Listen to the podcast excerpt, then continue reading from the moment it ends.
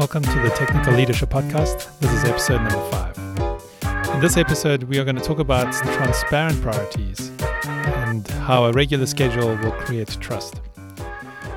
I really like the phrase predictability equals trust, which I learned from Chris Voss's book Never Split the Difference. Now, in the world of software development, it is quite rare that priorities remain static. What shouldn't be rare, however, is communicating priority changes along with reasons on a regular basis. Communicating good news or bad news or no news on a predictable schedule will earn you their trust.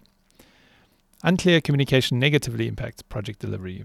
That's kind of obvious, I think. The corollary, I think, is also true. Crisp and clear communication can grease the wheels uh, for projects, just help things run much smoother. For priorities, there are essentially two ways in which you can reach most of your audience. You can do this proactively or in some kind of an offline, asynchronous type of communication.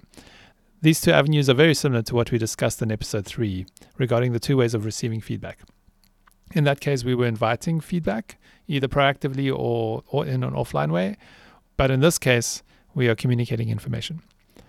Proactive communication is when you actively communicate your priorities with stakeholders before they ask for it. And that really is key. It's before they ask for it sometimes we are proactive, but we might be a little bit late. We send out the email late. We there's all kinds of reasons for it, but if essentially the proactive part of it is being just in time or just ahead of time.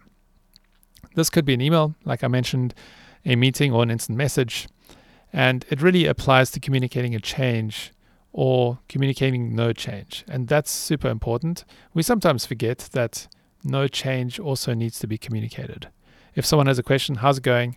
The answer might be, it's not going. Right. Either way, it is still a valid answer to the question.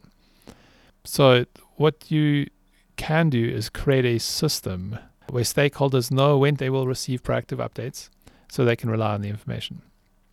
And uh, if you think about social media platforms, creators who publish on a schedule tend to have more devoted followers. And this is because the followers already anticipate when content is going to land and they can build that into their own schedules.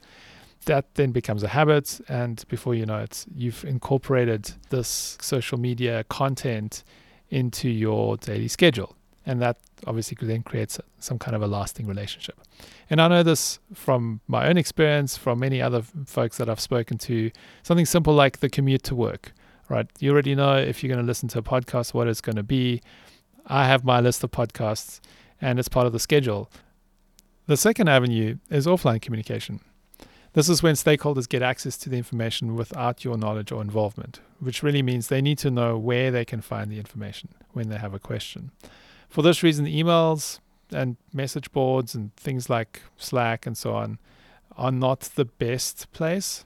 Yes, the information is searchable, but it's it's much better if you have a static place like a link, a website, a wiki, something like that, where you can just just go bookmark the page and immediately get to the latest update every time. It's surprisingly effective to utilize both. So my approach I would recommend is send out an email proactively, include the information in it, and also include a link to where they can find the information offline. That way, your stakeholders can build the email into their schedule, but if their schedule doesn't fit, they can still look it up at their own leisure. And then, lastly, it's always good to provide a feedback avenue. And this gives folks the opportunity to comment on your decisions. And you can do that through a simple link if you're using a website like, was this useful? Yes or no? Did you enjoy the status update? Or you could have a link to provide more detailed information. Either way, just building some kind of an engagement will help you know what content to change, what is useful, what is not. If you manage to build a good mechanism, you'll find that stakeholders will trust you more because they have the confidence that you're informing them of changes. And whenever they have questions, they can find the information that they need.